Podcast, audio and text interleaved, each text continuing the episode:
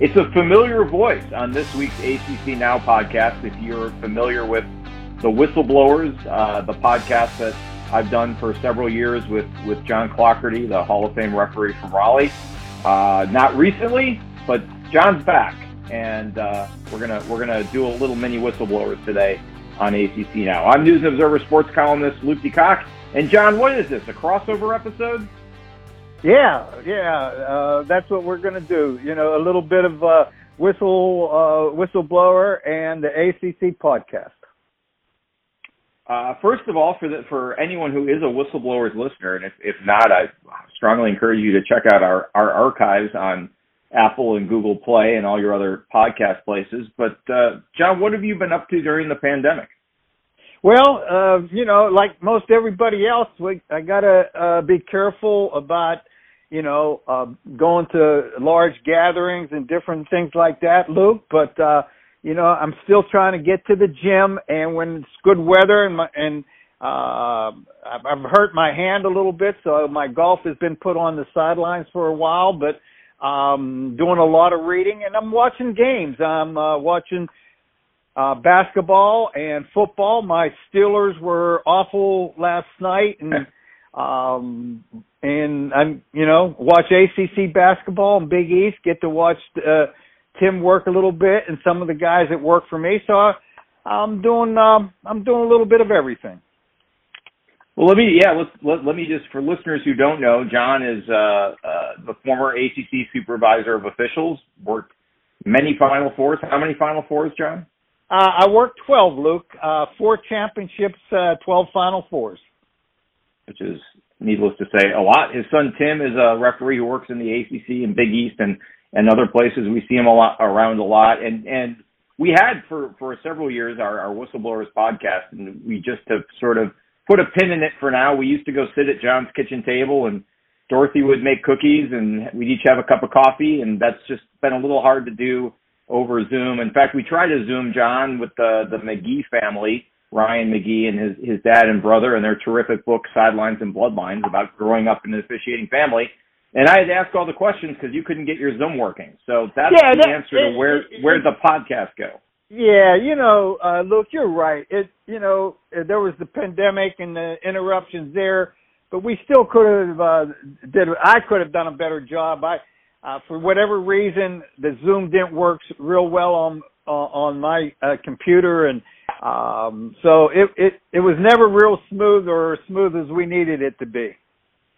We had a routine and it got broken. Anyway, uh, I strongly encourage you to check that out if you have any interest in uh, officiating or uh, really ACC basketball. We had some pretty we had some pretty good ones. We just haven't had any for the last ten months. So uh, let's let's let's dig in like we used to, John. Yeah, um, you know, you you always had some uh, interesting topics and questions and uh you know whether basketball related or different things but um you know maybe what we need to do luke is revisit uh our podcast and see if we can get that going maybe uh in a little bit uh uh now that we're in the middle of basketball season but um love to do it and and you know you far away we'll talk about basketball now and what's going on in the ACC and so forth. All right let's start with a big picture question and We've seen some changes to the game over the last couple years. It continues to move towards a, more sort of three pointer and layup focused game in a lot of places, uh, just as the NBA is. But I'm curious, what what have you seen observing that's changed about officiating and the way the game is officiated over the last couple years? What stands out to you that's different? Look, can I turn that question around and talk about what I see in the game of basketball? As compared to when uh, maybe I was refereeing, and even in my early tenure, um, I'm watching games, Luke, and you have to write commentary about. Um, and I love reading your commentary, and I've told you that numerous times. It's terrific. But the game of basketball that I'm watching now doesn't even resemble the level of play and the players and the teams that uh, I had a, a, an opportunity to referee in, in my career, and um, I, I think, Luke, all the changes that have occurred and I, I know I'm going to go on because I'm so disappointed in the level of play that I'm seeing. But when I when I was refereeing, we had not good teams, but great teams. Whether it was Georgetown, whether it was Kansas, whether it was Carolina or Duke, uh, or Georgia Tech with Bobby Cremins when he had his super teams and John Salley and Mayberry. I don't see any of those players and I don't see any of those teams. All I see is teams being put together because of the changes that are occurring out there, the the different options that the players have. I'd like to just mention and and I I did some work for uh, the NCAA. J.D. Collins asked me to go uh, and look at Maui, which was actually in Asheville. He said, go out there and look at the referees, and if you would for me, and send a report back. Look, I'm out there and I'm watching these games, and Dave Odom comes up and because he's heavily involved in the Maui, and he comes up and sits next to me, and Minnesota's playing. And he said, John, that Minnesota team that you're looking at, they don't have one player from last year. Not one.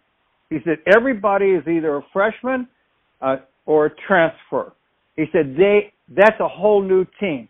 He says, and the, and the team that follows them, South Carolina, is a whole new team also. And look, they played like they were a whole new team. There was no, and I, and I'm watching basketball and I'm thinking basketball has made a serious regression from um and and maybe there's obvious reasons with kids transferring, kids leaving early, kids not even coming, having different options, but um before I wanted to talk about officiating because and I'll I'll mention officiating officiating the games I had were so much easier than the officials have today because these kids are not as skilled. They they don't they can't play as well as the uh, teams. There's no Vince Carter's out there. Uh, there's you know there's there's no Shane Battiers out there anymore. That and I could be totally wrong, and this is certainly a biased opinion. I I get that, but I'm watching a game the other night, an ACC team and in the first, before the first minute timeout, they have four turnovers. They haven't hmm. reached the six, they haven't reached the 16 minute mark and they have thrown the ball away four times. And I think that's standard for the games. You look at the look at the box score, they got 17, 18, 19 turnovers. Uh look, I, I know I'm going on and on, but I, you I mean, are. But, but the officiating is so much more difficult than than the uh, teams that I had to officiate, uh, and I, I I think I'm seeing it through uh, through my eyes because I I just I watch the games and I say, gosh darn, are they ever going to run anything that looks similar to a play? All they do is rush it up, run real quick, and take a worst god awful shot. Yeah, I mean, obviously, John, that's a common lament that that people inside and outside the game of basketball have. Um, some of it, I think, is is unavoidable uh, when you get to sort of the root causes of it, and some of it is the the as the landscape changes, there are certain coaches and programs that have done a better job of adapting to this new landscape than than others. And I think you can look at a program like Baylor as a school that, you know, has thrived in this environment and, and has, you know, figured out ways to, to teach and bring kids in who may not have been in the program very long and get them up to speed. This, this is one of the things that you and I sort of touched on. It was, it was just sort of starting back when we were recording the whistleblowers. But as players get more freedom of movement, uh, you know, sort of school to school, not on the basketball court, which is something else we're going to talk about. Uh, you know, that, that they've earned this to a certain extent. You know, the days when college athletes faced restrictions that other students didn't face are, are over. Uh, and, and the schools that adapt the best to the transfer portal and uh, the the COVID, you know, uh, transfer exemption and things like that. The schools are the schools that that recruit the most, honestly, that teach the best. Uh, I think it's uh, the landscape changes, and some people adapt and some don't. And I think I think we'll see that going forward. I don't think we'll ever get back to the days that you're talking about when players stayed for three or four years and you would get you know the the the, the Patrick Ewings and right, players right. like that. I, I we're we're not going back there because the game has changed and the NBA has changed and it's pulling players you know out of college basketball more quickly. I mean, imagine a world where Zion Williamson is a senior right now. Uh, yeah, it's, it's a it's a very different it's a very different world of college basketball. But you raise an interesting point, which wait, is wait, one wait. of the. Uh, look, can I just yes. say, don't because I was pontificating doesn't mean that I'm in favor of those rules. Uh, I think that kids ought to be able to transfer and play uh, immediately. I when I was in the league, and even maybe my first tenure as a supervisor, the ACC had a rule that if you did transfer, you could not transfer to an, another ACC team. Okay, you couldn't leave state and go to Clemson and play. I thought that was unfair to the kid because he was shutting out all these other ACC teams. Uh, I, I'm in favor of, of those changes, and I'm in favor sure. of the one and one. That, but I think because of those changes, it you don't have you have a team, but you don't have a program.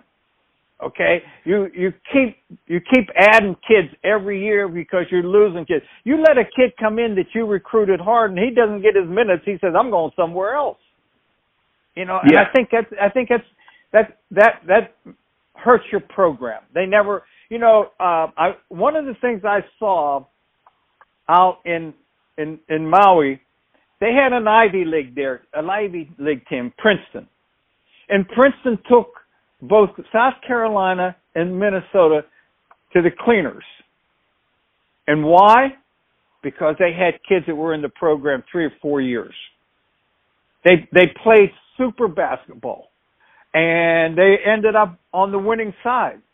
And the only reason they could is not because they had better basketball players, is because they were together and they knew how to play longer and they knew how to run their offenses. Uh, uh, am I making sense, Luke? I mean, it, it's Yeah, no, way- John, I, yeah, no, it's it's certainly everyone's aware of the phenomenon, and you can look at this season, the teams that have stayed together, like Loyola and Davidson and San Francisco, uh, to a lesser extent Colorado Yeah. State. These these are all programs that are are fringe top twenty five teams. Uh, I think in a couple cases top twenty five teams that are are going I, going to knock someone off in the NCAA tournament. Uh, those those teams are out there you know what what we've seen is a is a, a, a dilution of that sort of continuity at the really elite level. It's just harder to keep players around. And and you know one of the guys who's been really good at it is Mike Brey at Notre Dame, and he's got a get old and stay old team this year. Yeah. It took them a little Yeah. bit, but they're but they're coming now. So yeah, no, I, I I think we all understand that it's certainly a different game. I don't know that it's necessarily uh, you know, as bad as everyone says it is. I mean, to be honest with you, if you go back and look at the old days, more players can shoot the ball now than ever could. Like the, the shooting ability in the game of college basketball is actually pretty good. Uh, Yeah. People, you know, if, if you don't if Yeah. you don't get sepia toned about it, uh, and and so that's you know there, there's pluses and minuses to everything. I will say this on, on transfers and all of that, and and you know, guy leaving if he's not getting his minutes. I think what you're going to see are the coaches who adapt to that the best are going to be the ones who are honest in the recruiting process and don't make promises they can't keep. Because a lot of times coaches promise things and they know they're not going to hold up to those promises, but they also know the kid's going to stick it out for a year or two, and maybe by then they can start to keep them happy. I think keeping your players happy is going to be as much of a skill as teaching defense in this modern college basketball world. I I, I really believe that. And Oh, that's who good point. Players, Yeah, They're not gonna I last hadn't very thought long. about. Yeah, that's going to be hard to do, but I, I, I think that's a great point. Yeah, make them happy, keep them around. So, so, but I want you, you, your point raises a bigger point as regards, you know, your profession as, as regards officiating, which is there's an old truism that, you know, the more shots you miss, the harder it is to officiate that game. And even though shooting percentages may be up, these we do get these games where it can be a, a lot of rebounds, uh, a lot of sort of loose balls, a lot of things that are are difficult to officiate. Is it harder to officiate the game today than it was when you were doing it? Absolutely, Luke. Uh, and for for reasons that you like hinted on there. First of all, uh, you know, teams are are that shoot the ball poorly. But you're right. I think I think uh, schools recruiting these three point shooters because that's where the scoring's going to start coming from. But watching the other night, uh, I watched uh, Pitt and um, I'm trying to think who. But uh, but look, it is harder because there's more rebounding. There's more driving hard to the hoop to get to the line. So many teams want to score their points either from behind the line or the free throw line. So uh, it and they're not as skilled. Um, and, and honestly, the, the the the driver puts so much pressure on the defender uh, by creating the contact. I look at so much in the contact is so much created by the offensive guy lowering sure. his shoulder, lowering his shoulder, driving, trying to get to the basket, and maybe get get to the line. I think it's tremendously or much harder to referee now. Uh, I, I just for a combination one I just elaborated on. I think the players are not as good. I mean, we can't compare everybody to Vince Carter or Michael Jordan or Shane Battier, but even these, these mid-level guys, they they they struggle um, to execute, and and then um, I think the NCAA and JD in, in implementing their new rules about freedom of movement, I think that's all good. Keeping your hands off the dribbler. They now have the, the, the flopping rule, which is what we did when a guy flopped. We just looked down at him and told him to get up. Now, yeah, we did. You know, like if if you're gonna if you're gonna flop, then you're gonna lay on the floor, and we're gonna tell you to get up, and we're not gonna make that call. But but today they they'll interrupt it and and give the uh, give the offensive team and the kid that's flopping a warning for flopping. So I mean, I they keep looking at it and trying to make it a more open game.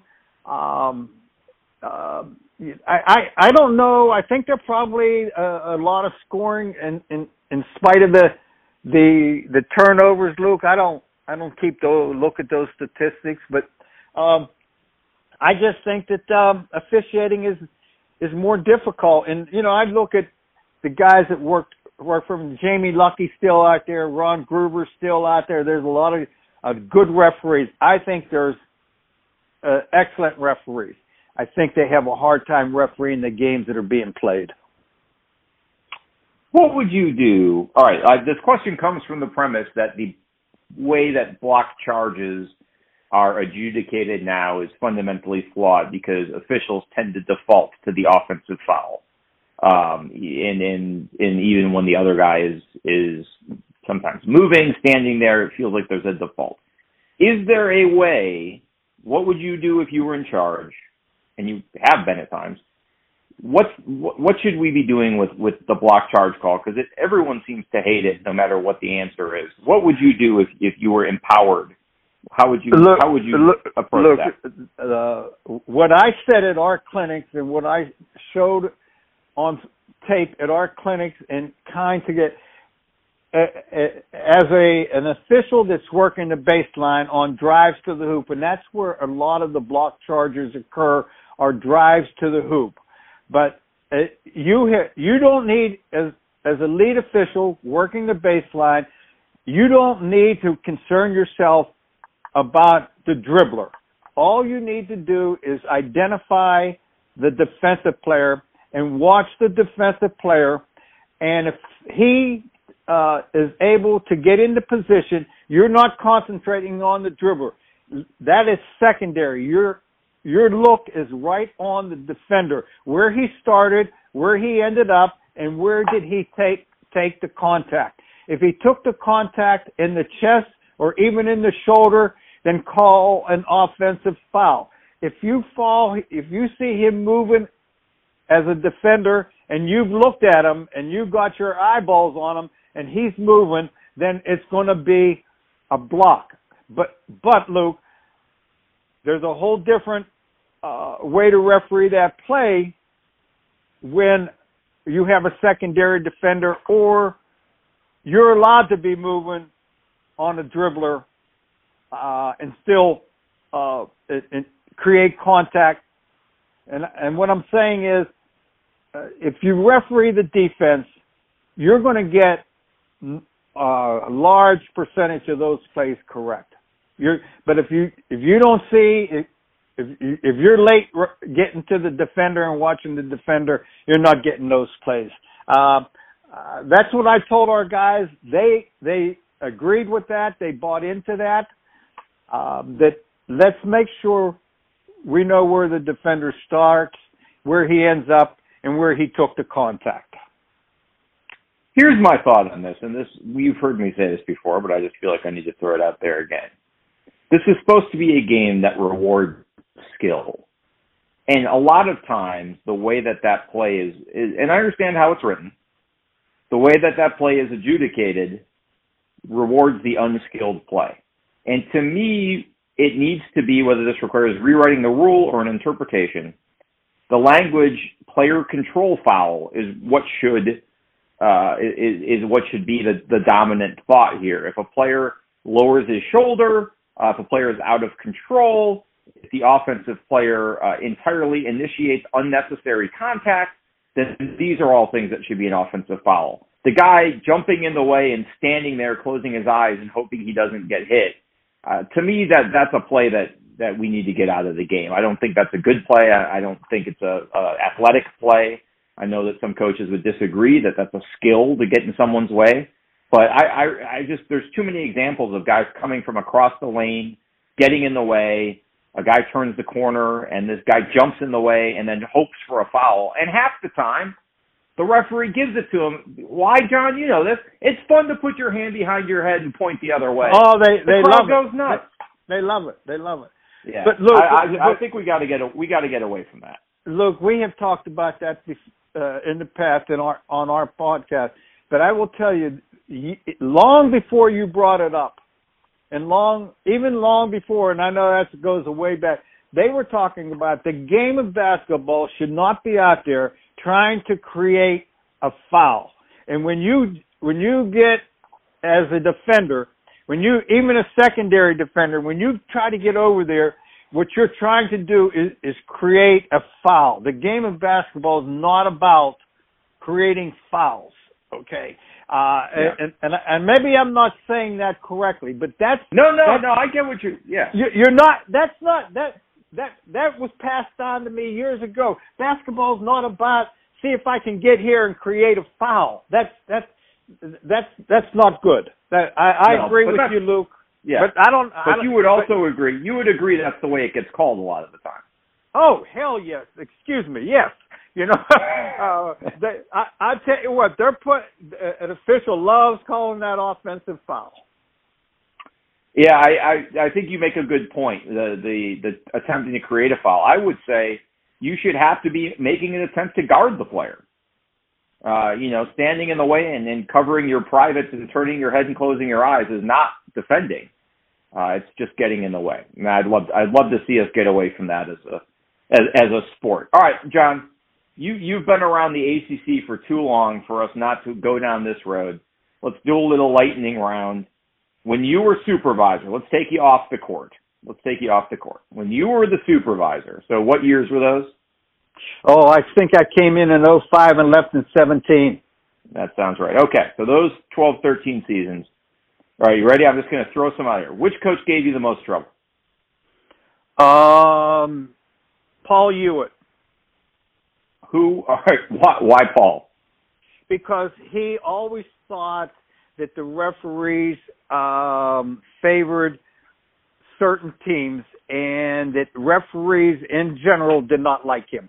And he, every time he lost, I would receive a phone call about the officiating.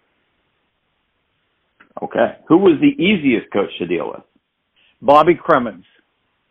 Ah, makes sense. What would did Bobby ever call you to complain? Well, I tell you what he did. Um, he he called a, a time or two and apologized for saying something to the referees. And and uh, I said, Bob, wait a minute. You're you're calling me because you said something to the referee during the game. He said, Yeah. I said, Bob, you you don't have to do that. I says, It's okay if you says, Hey ref, you missed the call because he was never out of line.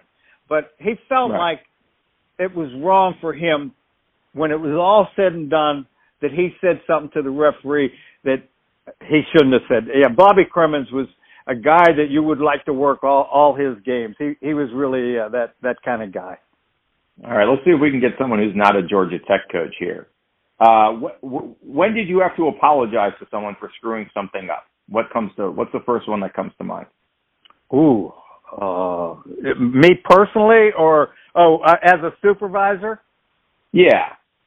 Okay, well, I the- think I, c- I think I could tell you this, uh, uh, and it was not it was it was not a a, a a game in which it cost anybody the outcome, but uh, our our referees penalized NC State because they had they picked up on a foul that was actually created by Wake Forest, who initiated a a play at the free throw line and a state kid responded to it.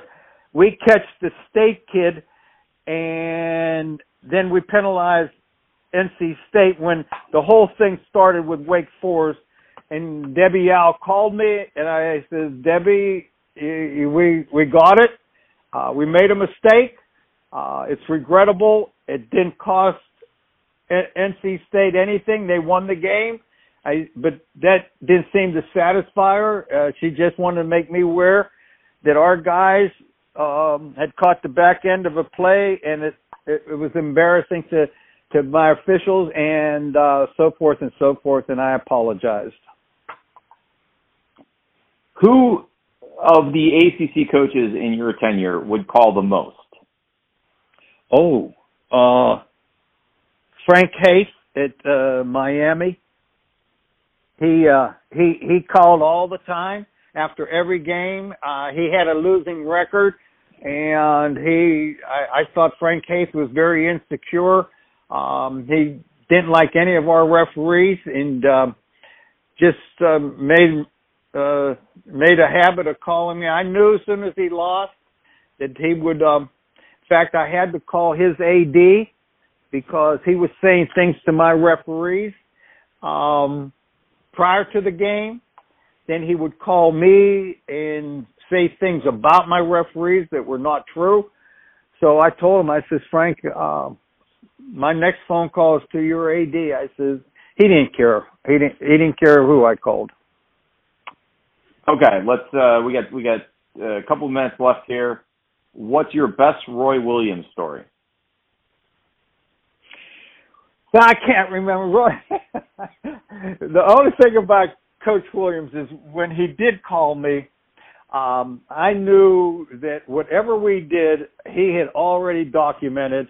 We put uh, he we had a very close game that he ended up winning, and I had three of my best referees on the game, and um, we put the wrong free throw shooter at the line, and I was watching the game and I I contradicted him. I said, "No way." I, I said, "He says, Don, do you think I would call you and tell you that your guys put the wrong guy at the free throw line?" He says, "Are you at your computer?" I said, "Yes." He said, "Well, you just stay there for one second. And he he and he he pulled it up and showed it to me and sent it right across uh to me while I was at my desk and I was embarrassed and had egg on my face because, and then he laughed. He says, "You will never receive a phone call from it uh, uh, unless I do my due diligence." He says, "But thank God it didn't cost us." And uh, and that that was kind of it. He wasn't he wasn't mean, but um, you know he. Uh, I, I I'll say this straight out.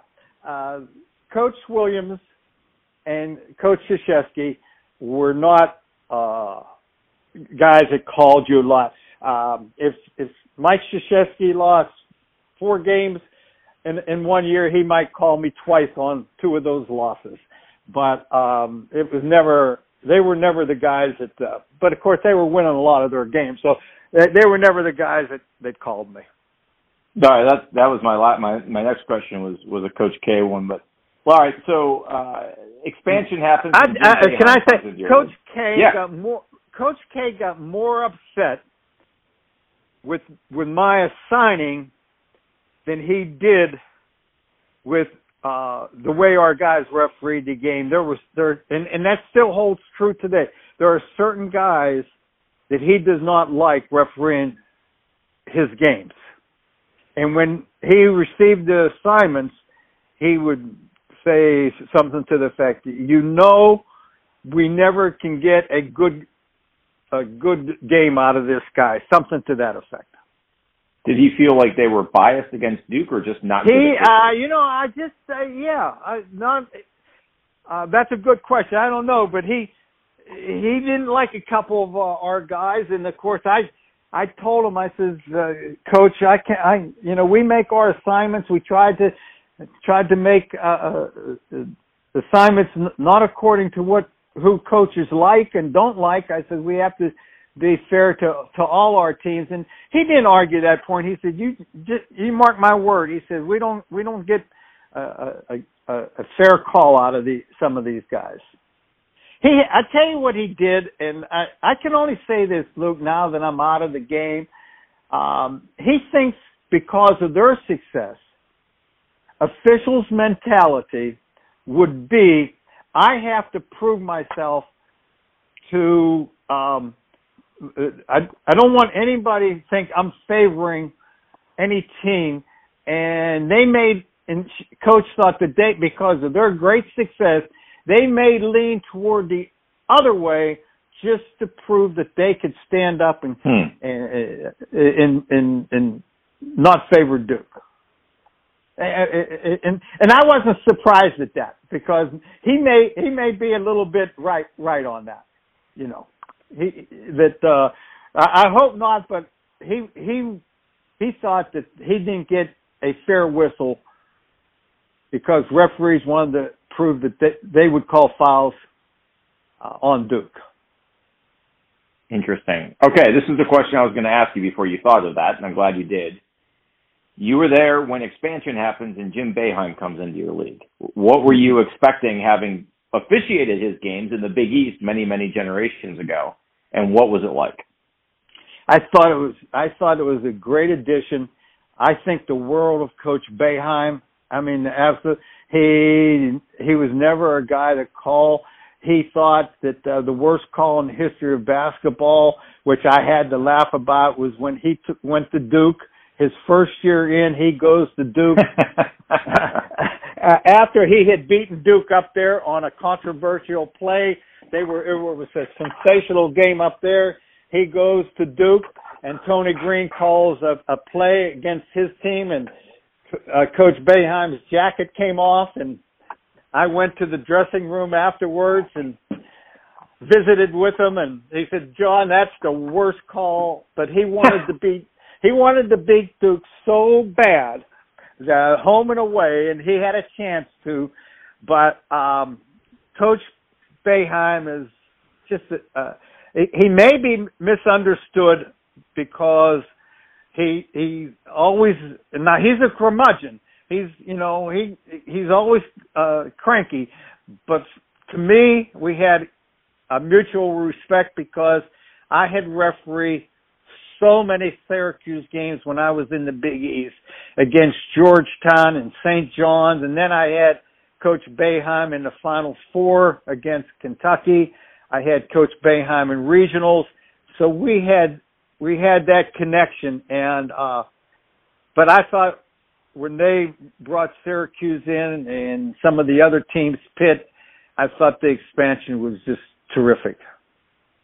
And and and then, you know, uh Coach Pitino came in. Um I guess Louisville after Maryland left they got that was during my tenure. We bring Louisville in, and, and then I had I had Coach Pitino, who was also an, an, an incredible coach. Well, you can see how we used to go on for an hour. Uh, you know, but uh, you know, you asked me, and that's that was that's how I felt about today's game. This is how we ended up with a podcast way back when. So yeah, thank was, thank was, you, John. Yeah, uh, Luke. Good luck, and um, we'll get together soon. All right, that was John Clougherty, the uh, Hall of Fame official, former ACC supervisor. I'm N&O sports columnist Luke DeCock, and this has been the ACC Now podcast.